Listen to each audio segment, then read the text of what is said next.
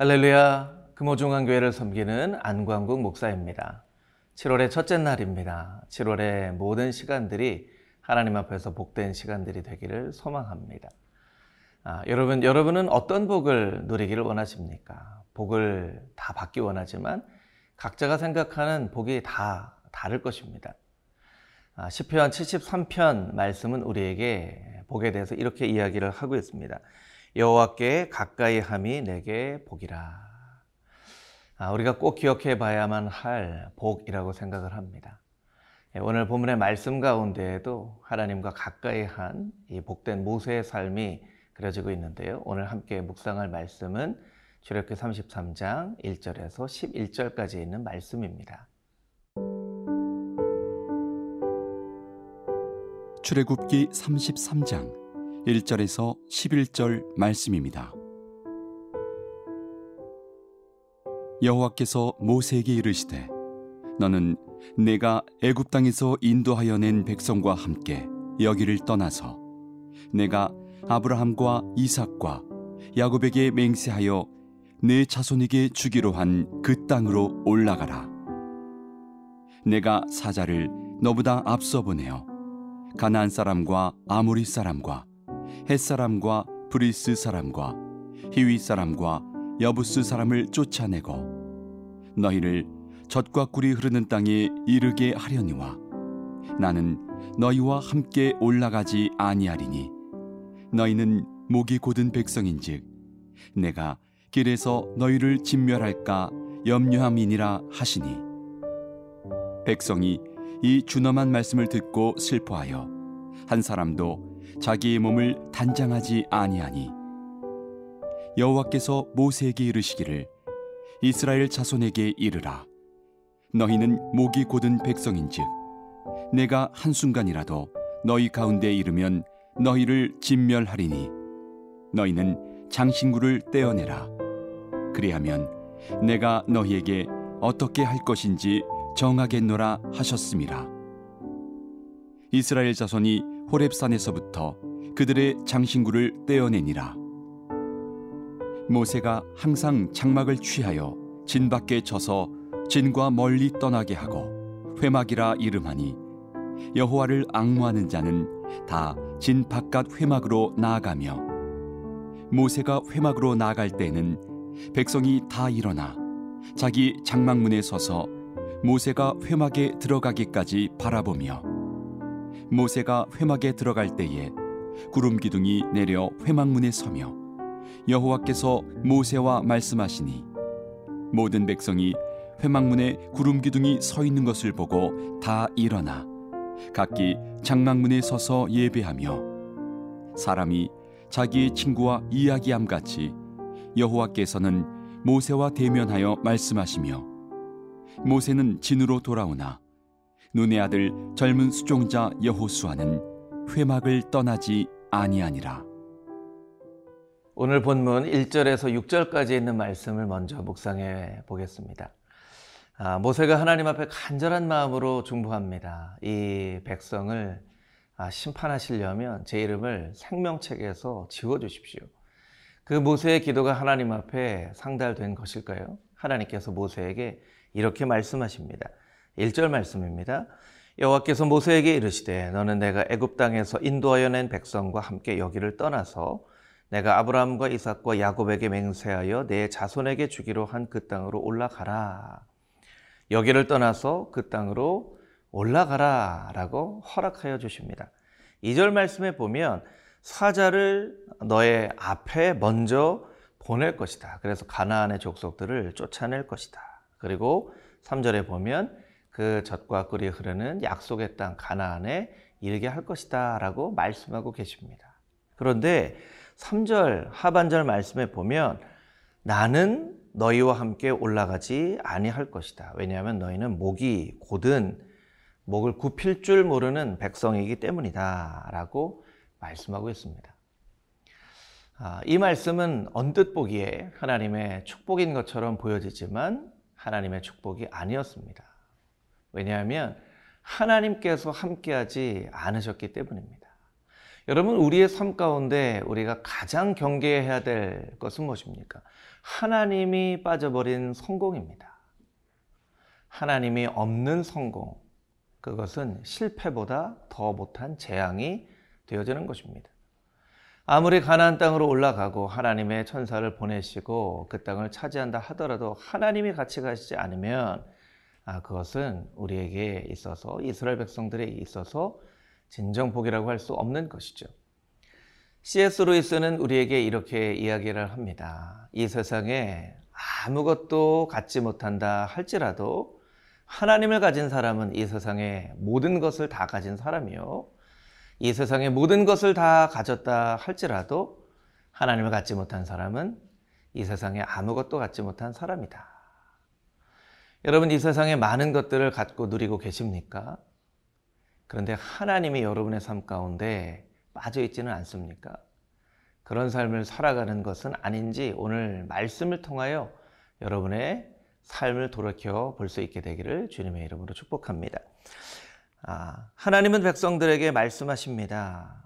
내가 너의 삶 가운데 있는 모든 장신구를 떼어내라. 그러면 내가 어떻게 할 것인지를 정하겠노라. 이 장신구를 떼어낸다는 것, 그것은 무엇입니까? 이스라엘 백성들이 가지고 있는 금붙이로 우상을 만들었기 때문이죠. 하나님께서 이스라엘 백성들에게 그의 삶의 고백을 실천하는 것을 보시겠다라는 것입니다. 우리는 때때로 많은 것들을 하나님 앞에 이야기를 합니다. 큐티를 예를 든다 하더라도요, 묵상은 풍부하지만 적용이 빈약한 적이 많습니다. 여러분, 나무가 풍성한 가지 또 잎사귀를 가지고 있다 하더라도 열매가 맺지 않는 나무는 좋은 나무라고 할 수 있을까요?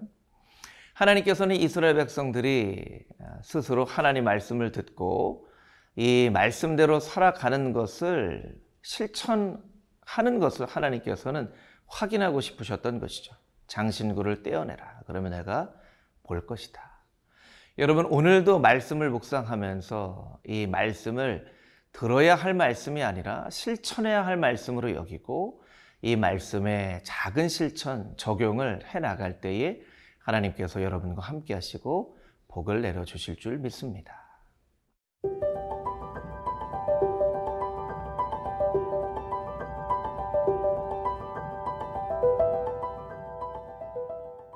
오늘 말씀 7절에서 11절까지 있는 말씀을 함께 묵상해 보겠습니다. 7절 말씀을 보면 모세가 하나님의 말씀을 듣고 가장 먼저 한 일은 회막을 진 밖에 치는 일이었습니다. 7절 함께 읽어볼까요?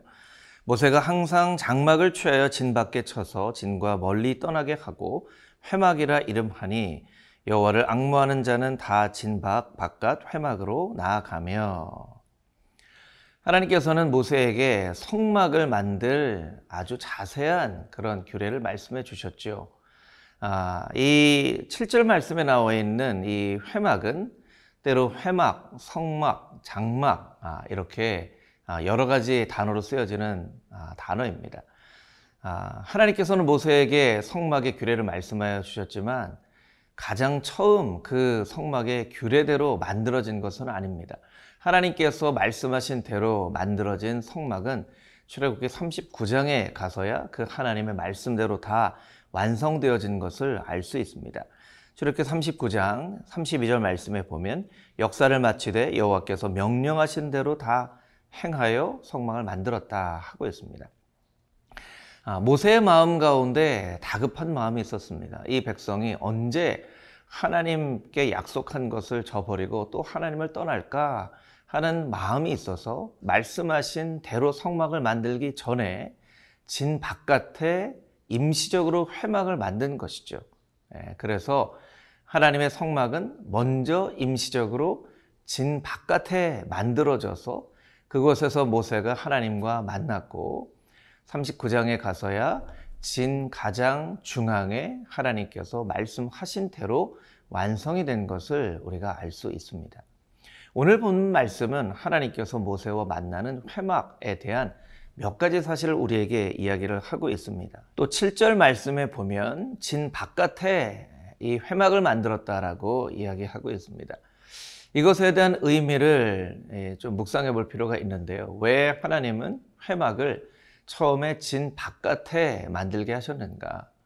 성막은 진 가장 중심에 있었지만 하나님과 만나는 회막을 먼저는 진 바깥에 만들게 하신 것은 이스라엘 백성들이 거룩하게 구별되어지기 전까지 준비되어지는 그 과정을 겪게 하셨다라는 것이죠. 우리가 하나님을 만나고 싶다라고 이야기를 하지만 우리가 우리의 죄의 문제를 가지고 있을 때에는 하나님을 가까이 할 수 없습니다. 먼저는 우리가 우리의 죄의 문제를 하나님 앞에 고백하고 회개하고 난 다음에야 하나님의 임재하심과 하나님의 교제 가운데 나아갈 수 있는 것이죠. 그것이 바로 먼저 진 바깥에 회막을 만드신 이유라고 할 수 있습니다. 그러나 회막의 가장 중요한 것은 하나님께서 그곳에 임재하시고 모세와 만나셨다라는 것입니다. 9절 말씀에 보면 모세가 회막으로 들어갈 때에 구름 기둥이 내려 회막문에 서며 여호와께서 모세와 말씀하셨다라고 이야기하고 있습니다. 하나님의 성전의 가장 중요한 것, 그것은 하나님의 임재하심일 것입니다. 하나님이 임재하시는 것, 하나님께서 임재하셔서 모세와 대면하여 말씀하신 것처럼 우리와 대면하여 말씀하시는 그 하나님의 성전, 그것이 바로 우리의 교회, 우리의 성전이 되어져야만 하는 것이죠. 마지막으로 11절 말씀 함께 나눠보겠습니다. 사람이 자기 친구와 이야기함 같이 여호와께서는 모세와 대면하여 말씀하시며. 어떤 사람이 이런 복을 누릴 수 있었을까요? 하나님께서 친구처럼 모세와 대면하여 말씀하셨다는 것입니다. 여러분 이렇게 모세처럼 하나님과 동행하고 있으십니까? 말씀으로 하나님과 교제하고 계십니까? 저는 이 말씀을 읽으며 우리가 다 이 말씀을 소망함으로 붙잡고 하나님 앞에 기도할 수 있게 되기를 원합니다. 하나님, 모세가 하나님과 대면하여 친구와 함께 이야기하는 것처럼 말하였던 것처럼 우리도 하나님과 그렇게 친밀한 교제를 누릴 수 있기를 소망합니다. 간절한 마음으로 간구할 때에 하나님께서 우리의 기도를 들으시고 응답하여 주시사 친구처럼 하나님과 대면하여 이야기하는 복을 누릴 수 있게 되기를 주님의 이름으로 축복합니다.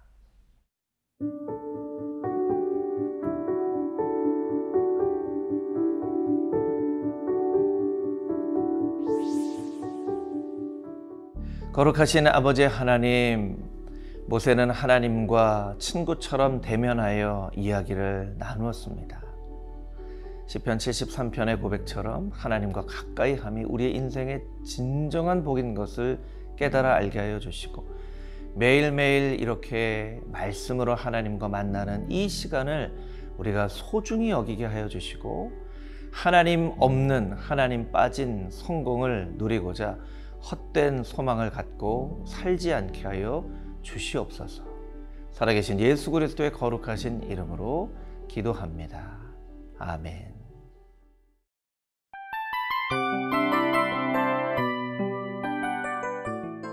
이 프로그램은 청취자 여러분의 소중한 후원으로 제작됩니다.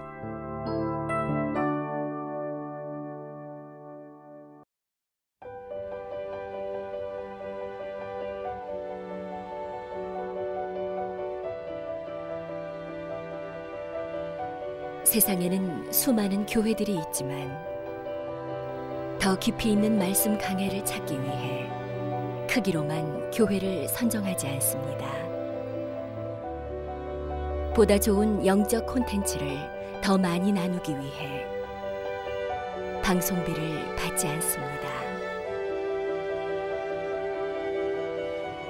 1년 365일 복음만 전하고 싶어서 우리는 광고를 하지 않습니다. 온누리의 복음을 땅끝까지 CGN TV와 함께 땅끝 선교사가 되어주세요.